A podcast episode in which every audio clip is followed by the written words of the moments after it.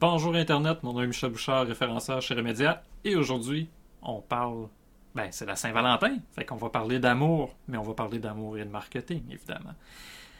Je starte l'intro, puis on start ça.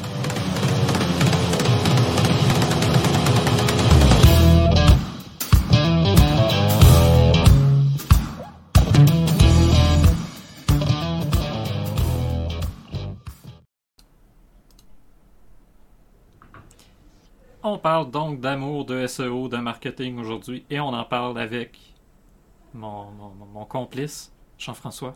Allô Jean-François, comment ça va? Salut, ça va super bien, merci. Ouais, bon, gagne du temps pendant que. En fait, là, je, je sais le titre est pas bon, là, on va changer de titre live. Fait que ça va être très winner comme Ah ouais, ouais, non, euh, on est, on est en direct, on voit que euh, c'est ça. Ouais. Hein? Avec un petit oubli que j'avais oublié de changer le titre. Pour ceux qui nous écoutent, j'avais oublié de changer le titre. Mais voilà, il est modifié. Amour et SEO. Fait qu'aujourd'hui, on va parler d'amour et de SEO. Parce que je fais souvent la blague euh, que le SEO, c'est juste une belle histoire d'amour.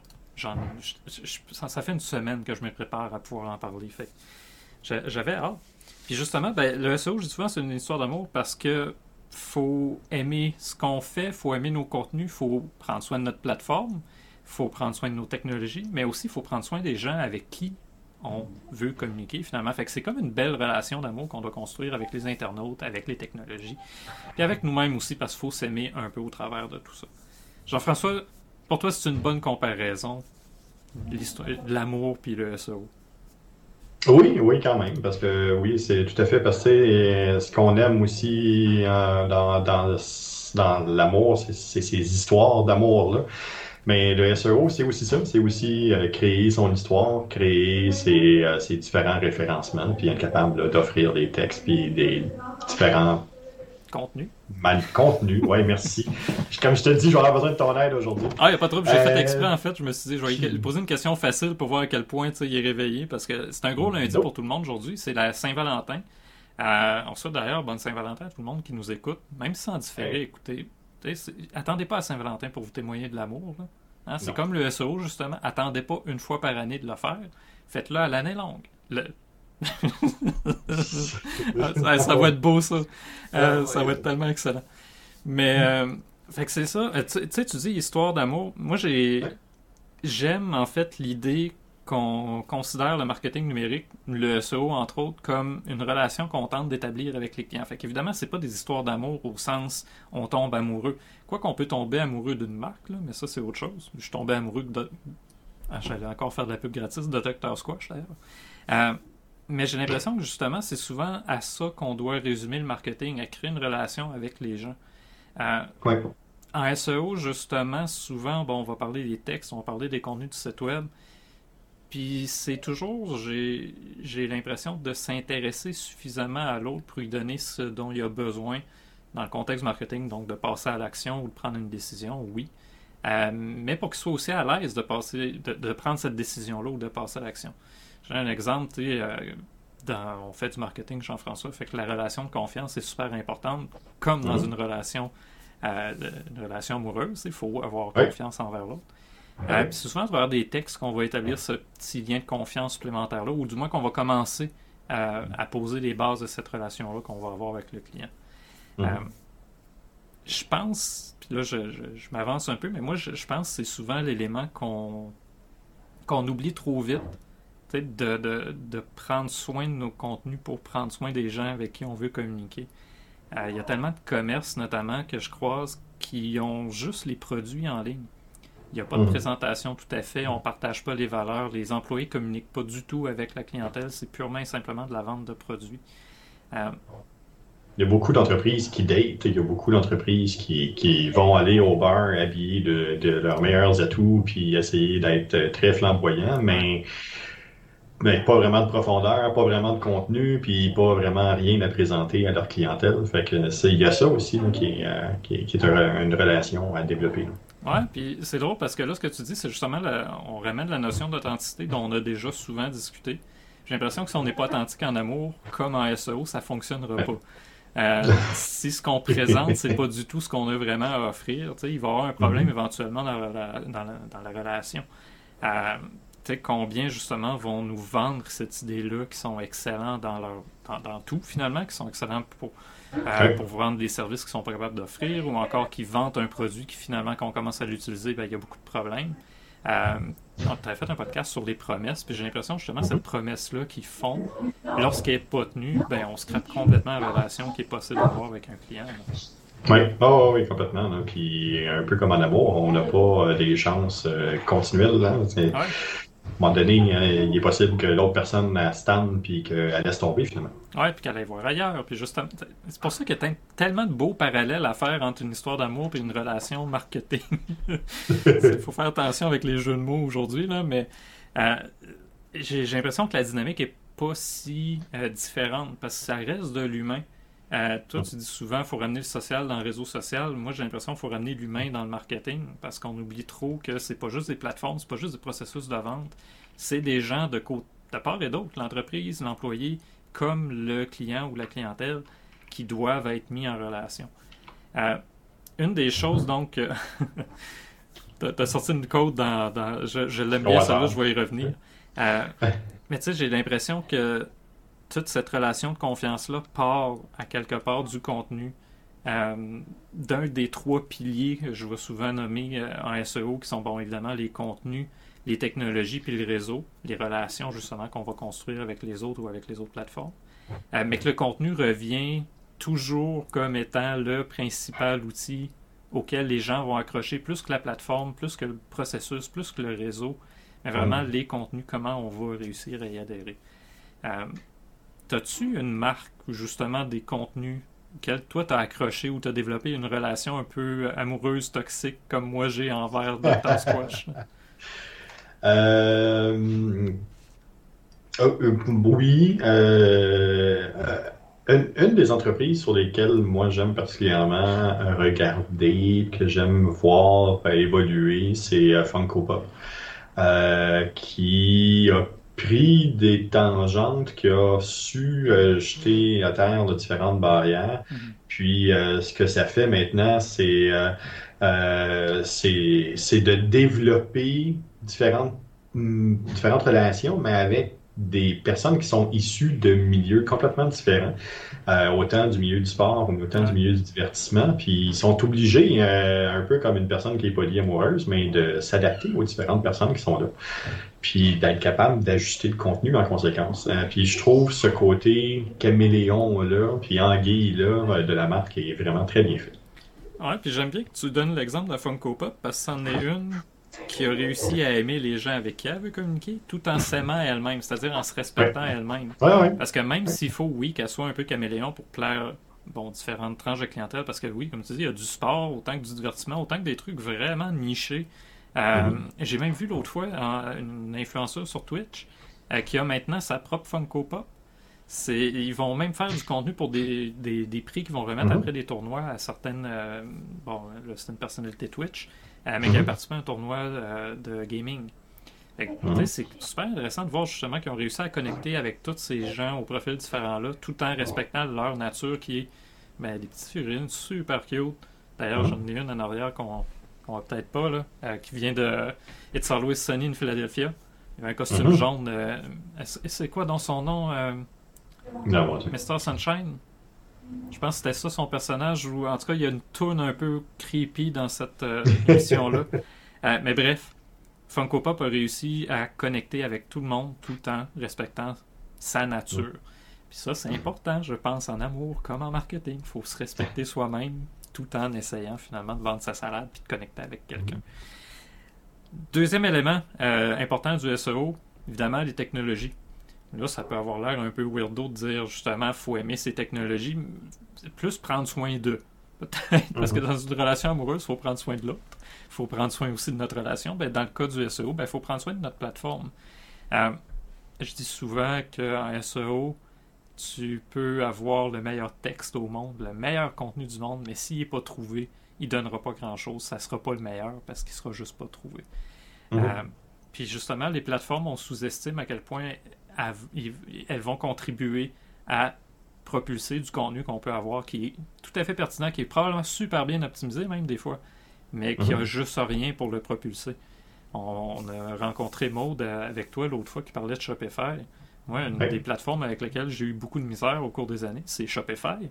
Pas parce que la plateforme est mauvaise en soi, mais parce que les gens l'utilisent mal, euh, remplissent pas les bonnes balises, ne suivent pas les bons principes ou carrément leur hébergement n'est pas suffisant. Euh, et là, on se ramasse avec des problèmes. Euh, l'hébergement WordPress, en passant, c'est la même affaire. Peu importe le site, là, si l'hébergement vaut pas de la, vaut, vaut, rien, vaut, vaut, pas cher. ben, si l'hébergement vaut pas cher, le, référencement vaudra pas cher non plus.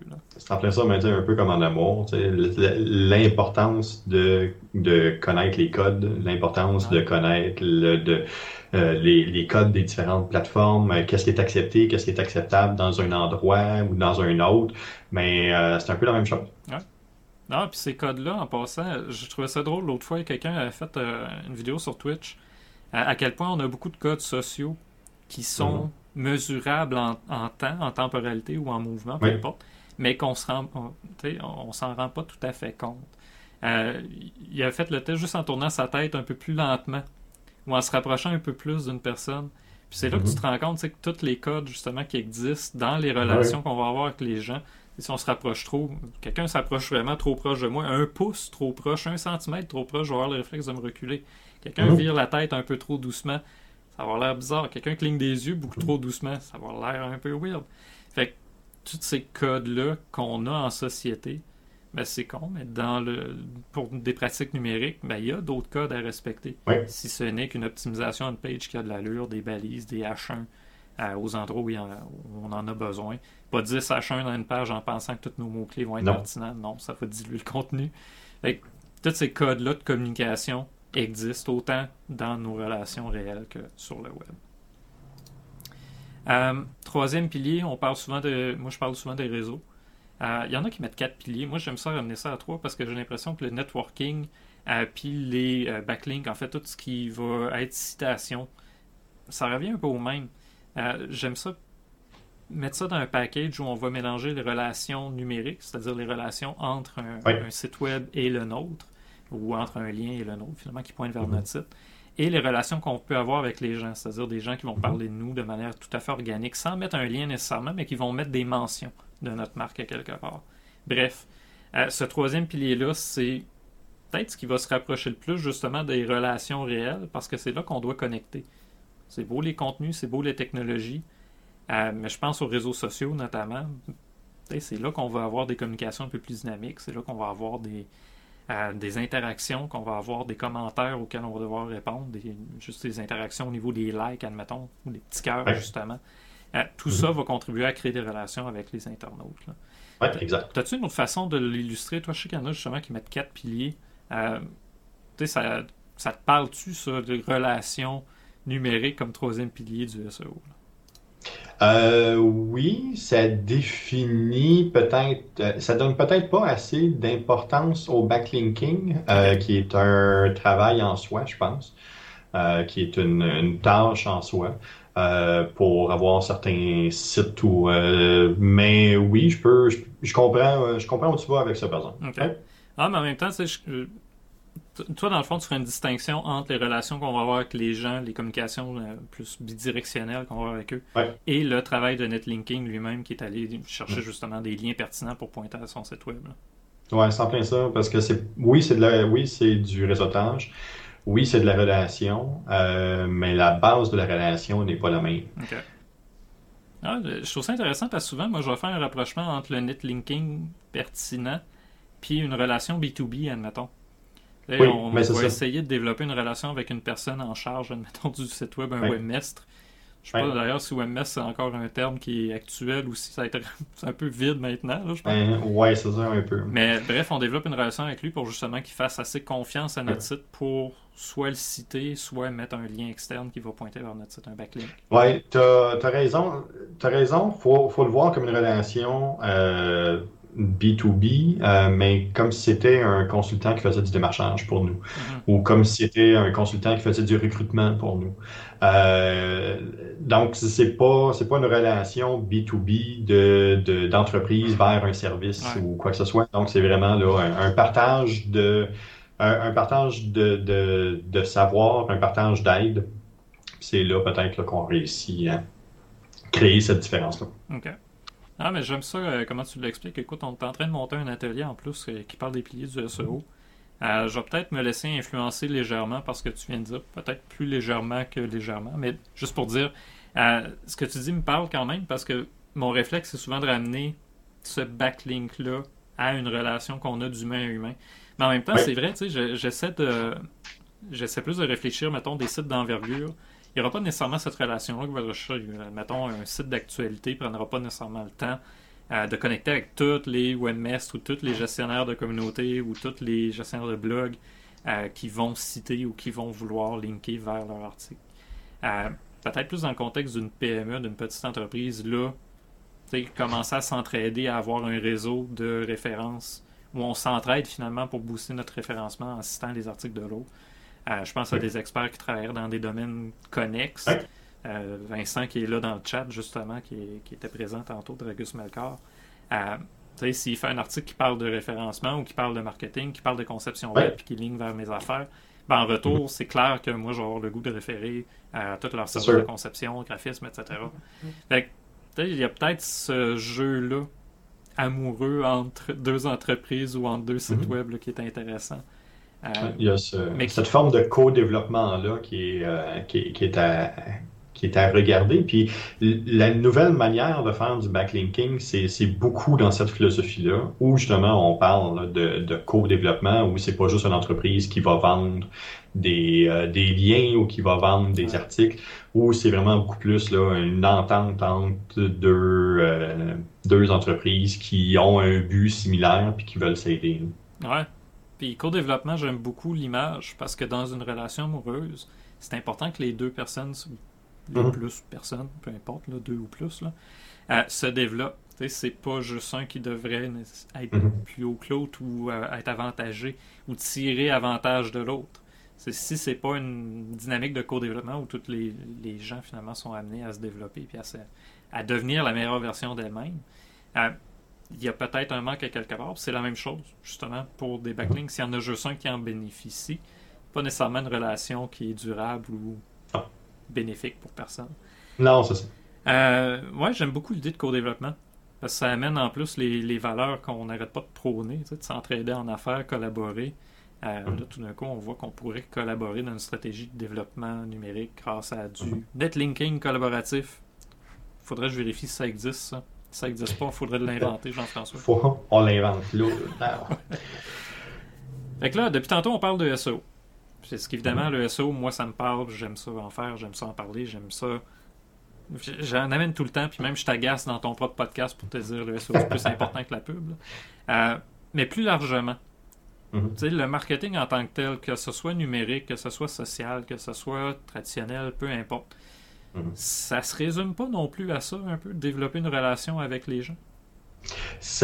La base reste toujours la même. C'est de développer une relation de confiance avec quelqu'un, de, de s'assurer qu'il y a une histoire d'amour entre les deux, euh, de s'assurer que les deux soient capables d'avoir un, un, chacun un côté positif dans cette relation-là. Puis, ben, des fois, ben, c'est des relations qui vont durer un plus court laps de temps, mais ça va avoir été le fun pendant le temps que ça va durer. Ouais. C'est drôle parce que même le parcours du client ressemble, j'ai l'impression, au parcours d'une relation ou d'un couple, d'une relation amoureuse. Mm-hmm. Parce qu'il va avoir les débuts. Hein, quand j'ai découvert Dr. Squash, parce que je vais revenir à Dr. Squash, moi j'étais complètement emballé, j'étais ébloui par tout ce qu'il avait à offrir, puis j'ai accroché immédiatement. Il y a eu une bonne lune de miel qui il est terminé la lune de miel. J'achète plus aussi euh, maladivement de produits de Dr. Compulsivement, ah, c'est ça. Non, c'est même plus compulsif, c'est maladif. J'avais un problème. Euh, l'important, c'est d'admettre qu'on a un problème. C'est ça. Mais, tu sais, il y a eu cette lune de miel-là. Après, il y a eu, bon, le passage, OK, là, je te connais, je compare un peu à côté parce que, tu sais, quand même, les produits sont plus chers que d'autres que je suis habitué d'acheter. C'est quoi vraiment les bénéfices? Est-ce que c'est une relation durable? Il y a eu une certaine analyse de cette relation-là, à quel point c'est bénéfique financièrement, peu importe, humainement, euh, que je continue à y adhérer. Puis tu vois, là, on est comme rendu dans pas la routine, mais presque, parce que je suis abonné à leur boîte qui vient aux trois mois pour avoir mon stock de savon, puis de shampoing, puis brosse à dents, puis patati patata. Euh, mais tu sais, cette routine-là qui s'est installée, justement, c'est comme un vieux couple. Sais, à un an, ils ont déjà réussi à me fidéliser à long terme parce Mhm. que j'ai accroché à la marque au départ comme un enfant vraiment content. Qui, hey, c'est ma, ma première blonde, ma première blonde au qui j'achète, qui est du savon dans ce cas-ci. j'avais un problème avec Dr. Squash. Euh, mais tu sais, on a accroché aussi fort. Puis après, ben, c'est devenu une sorte de fidélisation. Fait que Mhm. j'ai l'impression que ça, c'est le genre de relation qu'une entreprise, lorsqu'elle réussit finalement à établir ça avec le, le client, que là, c'est une belle relation. Tout le monde est gagnant. Moi, j'ai envie de Mhm. parler de la marque. La marque a envie de m'offrir ses services, évidemment, ou ses produits. Puis, Mhm.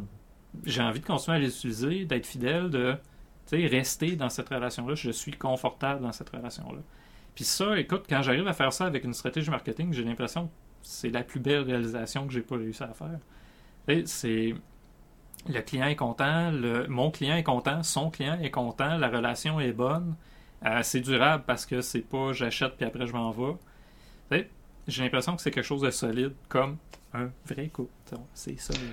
Puis les, les entreprises qui construisent sur du long terme, qui vont construire sur du solide, un peu comme Dr. Squash a fait avec toi, mais c'est c'est ce qu'ils ont fait d'ailleurs. là, tu sais, C'est de créer les papillons au début, Ouais. c'est c'est de démontrer l'avancée, puis c'est cette relation, comment qu'elle peut se transformer pour par la suite trouver un juste équilibre dans ce côté maladif-là. Ouais. Puis être capable de d'assurer une fidélité. Et trop souvent, on va penser au remarketing comme un outil qui va servir à relancer des personnes qui n'ont pas acheté ou qui n'ont pas complété le parcours. Mais pas assez souvent, on utilise le remarketing pour assurer une fidélisation pour les personnes qui ont déjà acheté, puis simplement les relancer pour aller vers un nouveau produit, aller vers une nouvelle manière de faire. Puis euh, ça fait juste ajouter du piquant à la relation. Ouais, puis tu sais, aujourd'hui, avec toutes les, euh, les opportunités de- sais, de- d'automatiser, de, programmer finalement selon l'endroit où on est rendu dans la relation ou le rythme à lequel la relation se, euh, avance. Et je pense, tu parles de remarketing. Moi, il m'envoie une infolette par mois, c'est suffisant, Mhm. ça me donne l'information dont j'ai besoin Ouais. pour acheter ou pas. D'autres vont en mettre trop au départ. hein. On avait eu un Ouais. exemple, là, je ne les avais pas nommés dans le podcast, je ne les nommerai pas aujourd'hui non plus. Euh, mais 7 courriels en une journée, 3 le lendemain, 5 après. Je pense en une semaine, je n'avais reçu une trentaine. C'est intense. C'est ça, c'est comme le, le gars qui te texte après t'avoir vu au bar une fois, puis à qui t'a donné ton Mais- numéro euh, sans trop y penser. là. Exact, mais le, et puis à ce moment-là, le réflexe est sensiblement le même. C'est je vais-tu donner mon vrai courriel ou je donne un faux numéro Ouais. pour que la personne appelle ailleurs, mais c'est exactement ça. Donc c'est de trouver le juste milieu là-dedans. Oui, absolument. Puis, tu sais, ce rythme-là, justement, il peut se comprendre euh, selon le type de relation. Tu sais, tout le monde n'aura pas envie d'aller au cinéma tous les jours. Tout le monde n'aura pas envie d'aller faire des grosses excursions. Euh, Il y a Non. des couples comme. Moi, je suis un gars tranquille. Marie va pouvoir le confirmer. Je suis pas très sorteux. Je suis très, très dans mes affaires. Fait que si vous m'inondez de communication ou de petites attentions, ça se peut que moi, je sois déstabilisé. Puis, Ouais. certaines- marques ont compris ça. Mhm. Fait que selon le profil du client, il va falloir s'adapter. Il va falloir euh, adapter les communications Mhm. qu'on y offre, adapter les rythmes auxquels les communications vont aller, Mhm. mais aussi l'intensité de ces communications-là. Parce que, il y en a qui vont être. euh, je veux dire, il y a certains domaines, là, oubliez ça, le marketing par Messenger, ça fonctionnera juste pas. Ils ne Mhm. voudront pas vous répondre. D'autres infolettres, peut-être un peu moins. Euh, il y en a Ouais. certains qui ça va être purement les réseaux sociaux, puis c'est correct comme ça. Fait que, Mhm. faut prendre le temps d'apprendre à connaître l'autre personne, d'établir une belle relation, de se comprendre aussi soi-même. Ça, c'est drôle. Hein? Mhm. Tantôt, je disais c'est important de pas juste s'aimer soi-même, mais j'ai aussi l'impression que si on se connaît pas nous-mêmes, ça va être dur d'entrer en relation amoureuse avec quelqu'un. Ben, on part de la base de l'amour. Si moi je m'aime pas personnellement, comment tu veux que je réussisse à aimer quelqu'un d'autre? Mais c'est ça, c'est la même chose. Si je suis pas capable de définir mon entreprise, comment tu veux que je sois capable de définir pour quelqu'un d'autre? Mais c'est ça, on est dans le même pattern. Fait qu'apprendre à se connaître soi-même. Première des choses, c'est ça. Quand on fait une stratégie, c'est quoi la première affaire? tu sais? QQO, QCCP, vous êtes qui, vous êtes quoi, qu'est-ce que vous faites, pourquoi vous le faites comme ça, pourquoi on devrait s'intéresser à vous, qu'est-ce que vous avez d'intéressant à nous proposer, comment ça marche. Tu sais, tout ça, c'est des questions qui nous amènent les réponses dont on a besoin pour se Mhm. comprendre, se connaître. Mais l'exercice, il faut pas qu'il se termine à nous. Il faut aussi comprendre Non. à qui on offre tout ça. C'est en plein ça, puis pas comme dans une relation, c'est pas juste moi qui ai des besoins, ben l'autre personne aussi en en a, puis c'est peut-être pas les mêmes au même moment, ben c'est ce qui était déterminé aussi hein, dans, dans, ce principe de communication marketing. Ouais. Fait grosse métaphore de 30 minutes pour dire essentiellement le parcours client, c'est comme une relation amoureuse. Le marketing, c'est comme de l'amour. faut prendre soin de soi, faut prendre soin des autres, faut prendre soin de nos technologies, comme il faudrait prendre soin de notre nid d'amour. Fait c'est ça. c'est ça la Saint-Valentin finalement. faut juste se rappeler que c'est important l'amour, comme le marketing, c'est important. Hey boy! Fait que c'est ça. Euh, écoute, on a réussi quand même parce qu'au départ, ça a tellement parti sur une dérape. avec le, le, titre qui était pas le bon, avec euh, écoute, la conversation qu'on avait aussi avant le podcast. Euh, c'est à Saint-Valentin, mais on s'entend, on a travaillé toute la journée. Ça a été une gros. J'ai compris aussi que de ton côté, ça a été un gros lundi.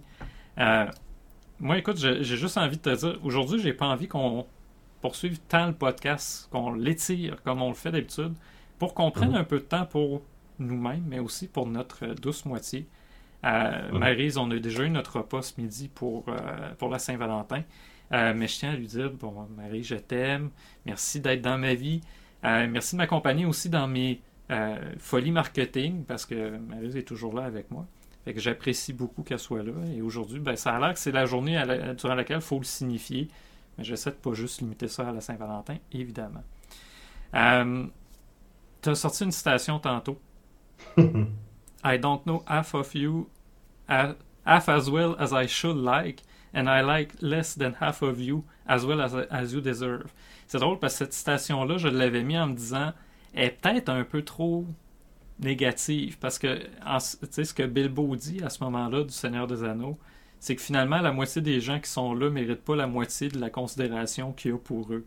Mm-hmm. Euh, je pense qu'en marketing, il faut faire attention à ça, de regarder de haut les gens à qui on essaie de parler en pensant soit qu'on a le mm-hmm. savoir ou le meilleur produit ou la meilleure solution, puis que ceux qui apprennent pas ne euh, méritent pas notre attention. C'est un jeu de confiance, c'est un jeu qui se joue à deux, surtout, ou à plusieurs. Hein entre nous et les clients. C'est entre notre offre. Le croisement entre ce qu'on a à leur offrir et eux, ce qu'ils attendent de nous. Fait que, voilà, la station que je vais réfléchir, je, je, peux, je l'enlèverai pas, mais elle me fait réfléchir parce que je le sais que dans le contexte de l'histoire, c'est pas nécessairement une station qui est positive. eh boy. Euh, d'autres choses à ajouter sur l'histoire d'amour euh, marketing, euh, Jean-François? Non, euh, simplement que ben, c'est la plus belle histoire d'amour que vous allez jamais vivre de votre vie en tant qu'entrepreneur, mais être capable d'avoir vos clients, de respecter vos clients, c'est probablement la plus belle histoire que vous allez vivre. Ouais. Écoute, on pourrait faire d'autres parallèles. À matin, j'ai vu que tu avais liké sur LinkedIn un article, puis je voulais en parler, fait que ça, me fait, permet de faire un beau segue vers l'article que, tu avais liké. Euh, comment LinkedIn est devenu un réseau où on mélange la vie avec tout ce qui est affaires marketing, justement? Mm-hmm. Fait que toutes les leçons de vie qu'on a eues. Alors, quand j'étais tout petit, mon papa m'a aidé à lasser mes lacets. Fait que ce que ça m'a dit en affaires, c'est que c'est important d'apprendre de nos mentors. OK, mm-hmm. le lien est tellement poche, mais tout le monde va faire ce genre de lien-là en ce moment sur LinkedIn et c'est vrai que ça marche. Aujourd'hui, mm-hmm. l'exercice qu'on a fait, c'est drôle parce que c'est exactement ça. J'ai essayé de faire un parallèle entre la Saint-Valentin, le, le, SEO, le marketing, mais ça reste que c'est deux concepts quand même assez différent. Euh, puis l'article de, de, LinkedIn m'a fait beaucoup réfléchir à ça.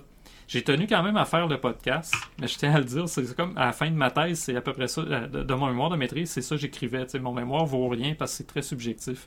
Le podcast d'aujourd'hui, à quelque part, c'est un exercice que je trouve un peu, un peu bizarre. J'y crois moyennement de faire des parallèles entre toutes nos petites occasions de la vie ou entre toutes les leçons de vie qu'on peut faire et les stratégies marketing. En même temps, j'ai trouvé mhm. l'exercice intéressant. Euh, mais l'article, je sais pas si tu as le lien, Jean-François, parce que je trouve tellement c'est une belle lecture qui nous force la réflexion sur quel genre de marketing aujourd'hui les professionnels mettent sur LinkedIn. Euh, il y avait des exemples là-dedans, c'était quand même flyé. Là. il, y avait, euh, il y avait des choses qui étaient quand même assez, assez intéressantes à mettre de l'avant. fais du temps, je te retrouve ça dans deux secondes.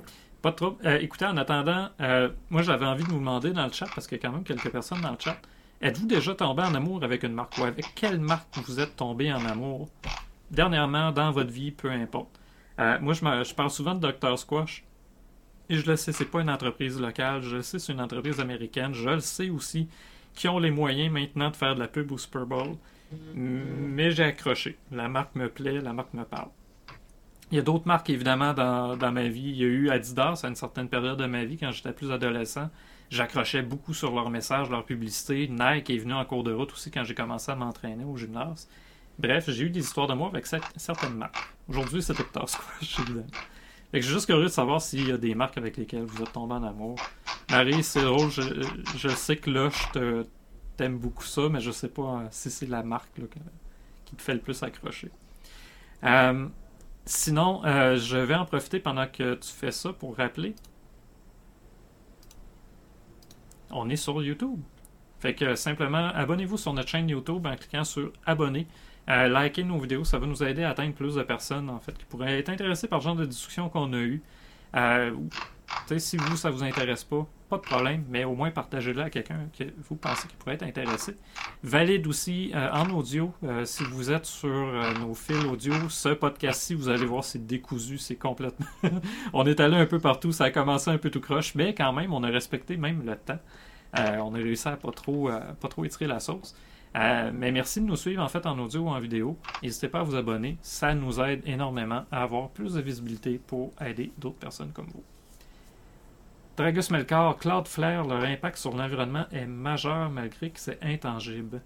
Euh, tu parles euh, au niveau des serveurs, j'imagine, hein? au niveau de la technologie. Là, finalement, ils ont des installations qui respectent l'environnement, c'est ça?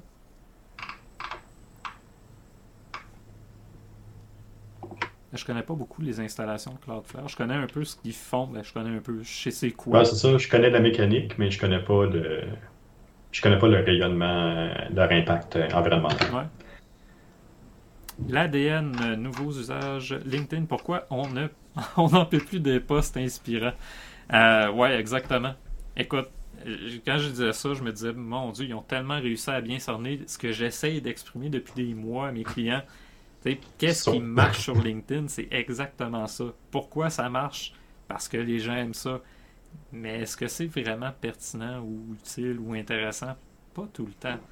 Euh, quand c'est surutilisé, surtout, j'ai l'impression qu'on se perd. Euh, puis que LinkedIn perd justement ce qui faisait sa force, un bon réseau de professionnels qui s'entraident. Là, ça mm-hmm. devient un, on a comparé ça à un réseau de coach il n'y a pas longtemps, mais ça me fait penser à ça. Tout le monde essaye d'être coach pour les autres en faisant des comparaisons entre les affaires et leur, euh, leur leçon de vie. Exact. Enfin. Euh, bon, euh, Dragus, quand, quand tu auras l'occasion, tu nous, tu nous le diras. sinon, pour te suivre, Jean-François, par où qu'on passe? On peut passer par. on va essayer cette affaire-là, on va essayer cette affaire-là, on va essayer cette affaire-là. Yes. Euh, le beacons.ai, oblique euh, GoBoulet, vous allez voir les différentes plateformes sur lesquelles je suis présent. Et puis, euh, vous allez être capable de suivre aussi le GoBoulet Balado. on est aussi en direct tous les vendredis à compter de 15 heures sur Twitch. Et puis, en diffusion par la suite sur YouTube et toutes les bonnes plateformes audio. C'est quoi, de quoi on parle d'ailleurs vendredi? On va dire, on va parler de la motivation. Euh, c'est une question de routine ou une question de récompense? Essayer de jouer un peu avec ça, comprendre un peu le, ce, côté euh, de motivation, surtout au point de vue créatif. Je veux vraiment l'amener au point de vue de la création. Euh, parce que souvent, on a tendance à associer création avec quelque chose qui est, qui est éclaté pêle-mêle. Euh, mais pourquoi est-ce que les gens créatifs, euh, c'est aussi souvent des personnes qui sont très structurées puis qui ont une routine de faire? Euh, où est-ce qu'on est capable de trouver le juste milieu là-dedans? On va essayer de démystifier ça ensemble. Ouais. Puis là, ce que tu es en train de dire, en fait, moi, ça m'amène, je pense que ça va être ça la semaine prochaine pour le sketch podcast. Parce que le SEO, ce qui m'a fait accrocher, c'était de pouvoir marier la structure avec la créativité. Comment mm-hmm. remplir des balises peut être super créatif. Mhm. Le, quand j'étais à l'université puis au cégep, les premières années, je détestais faire des plans. J'haïssais ça pour mourir parce que je comprenais pas la dynamique du plan versus le projet qu'on allait faire après. Parce qu'au cégep et au secondaire, là, on ne demande pas nécessairement de faire de plan, on nous demande de faire une dissertation de 900 mots. Ça se limite à ça. quand j'ai commencé à faire des plans, là, euh, moi je tripais. Là, je structure mes idées, puis après, tout ce que j'ai à faire, c'est remplir. J'ai tout déjà, j'ai mis citations de sortie, des stats, peu importe. J'ai juste à remplir la page ensuite. Fait que le SEO, moi, c'est ça qui m'a allumé. J'ai un plan de page, H1, H2, title, euh, meta, peu importe. Puis je fais juste remplir avec tout ce que je peux avoir de créatif à l'intérieur de balises prédéfinies, un peu comme un sonnet, qu'on a des balises à suivre, puis qu'on est capable d'être créatif quand même. Ouais. Ah, j'aime ça, ça, ça m'allume. Euh, je pense que ça va être ça la semaine prochaine dont on va parler euh, au Sketch Podcast. Euh, bien d'en jaser avec toi vendredi, motivation. Euh, écoute, ça tombe bien, l'article de LinkedIn, je pense qu'on va l'utiliser parce que tout est motivant maintenant, Jean-François. Ben, c'est ça. Ben oui, c'est sûr. Écoute, quand j'étais jeune, là, puis qu'on me récompensait avec une euh, crème glacée, j'étais toujours très motivé à faire des tâches ménagères que- nécessaires à l'entretien de la, de la maison. Mais quand Ah on oui. arrêtait de me donner la crème glacée, j'arrête. C'est ça, cette logique-là que je trouve un peu. euh, Ah, un peu pas fonctionnelle. Euh, Dragus nous dit euh, ils font Cloudflare fait beaucoup de trucs pour réduire le trafic web indirectement, réduire les ressources utilisées pour les par les centres de données. Ok, intéressant. Euh, c'est une de leurs missions. Ben, Puis oui, on a déjà parlé dans le podcast hein, à quel point le- les courriels sont consomment de l'énergie. Comment chaque visite aussi d'un site web consomme de l'énergie puis génère de la pollution finalement. Euh, Ouais. Je trouve ça super intéressant. Merci à Dragus. Je vais aller voir le lien que tu m'as envoyé sur Teams. Euh, fait que ça va être ça pour nous aujourd'hui. Euh, J'ai pas mis mon beacon, c'est vrai, pour me rejoindre. beacons.ai slash le trait de soulignement sketch. Vous allez avoir tous les réseaux sur lesquels euh, le sketch est présent. Euh, les moments forts du podcast. Aujourd'hui, on va en avoir plein de moments forts, ça va être drôle. Vont aller sur TikTok. J'ai repris un peu mes activités sur TikTok. Je les laissé pendant une semaine. Je suis revenu. Euh, probablement que ça va être le réseau principal où vous allez pouvoir me voir parce que Facebook, c'en est un que j'utilise de moins en moins. LinkedIn, un peu. Euh, mais TikTok, c'est lui où j'accroche le plus. Fait que si vous voulez voir des moments forts du podcast ou juste me voir des fois faire une petite capsule d'informations sur le SEO, le marketing, allez-y, abonnez-vous, likez. C'est c'est une belle plateforme quand on l'utilise pour des bonnes raisons. Euh, Sinon, ben, tous les lundis, c'est ça pour le Sketch Podcast. On se retrouve à 16h avec Jean-François.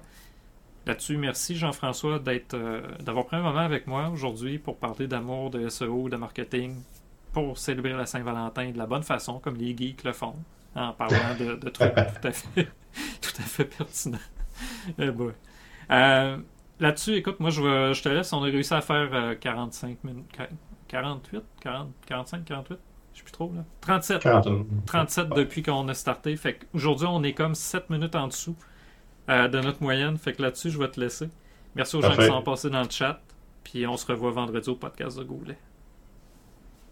Bye, à la prochaine.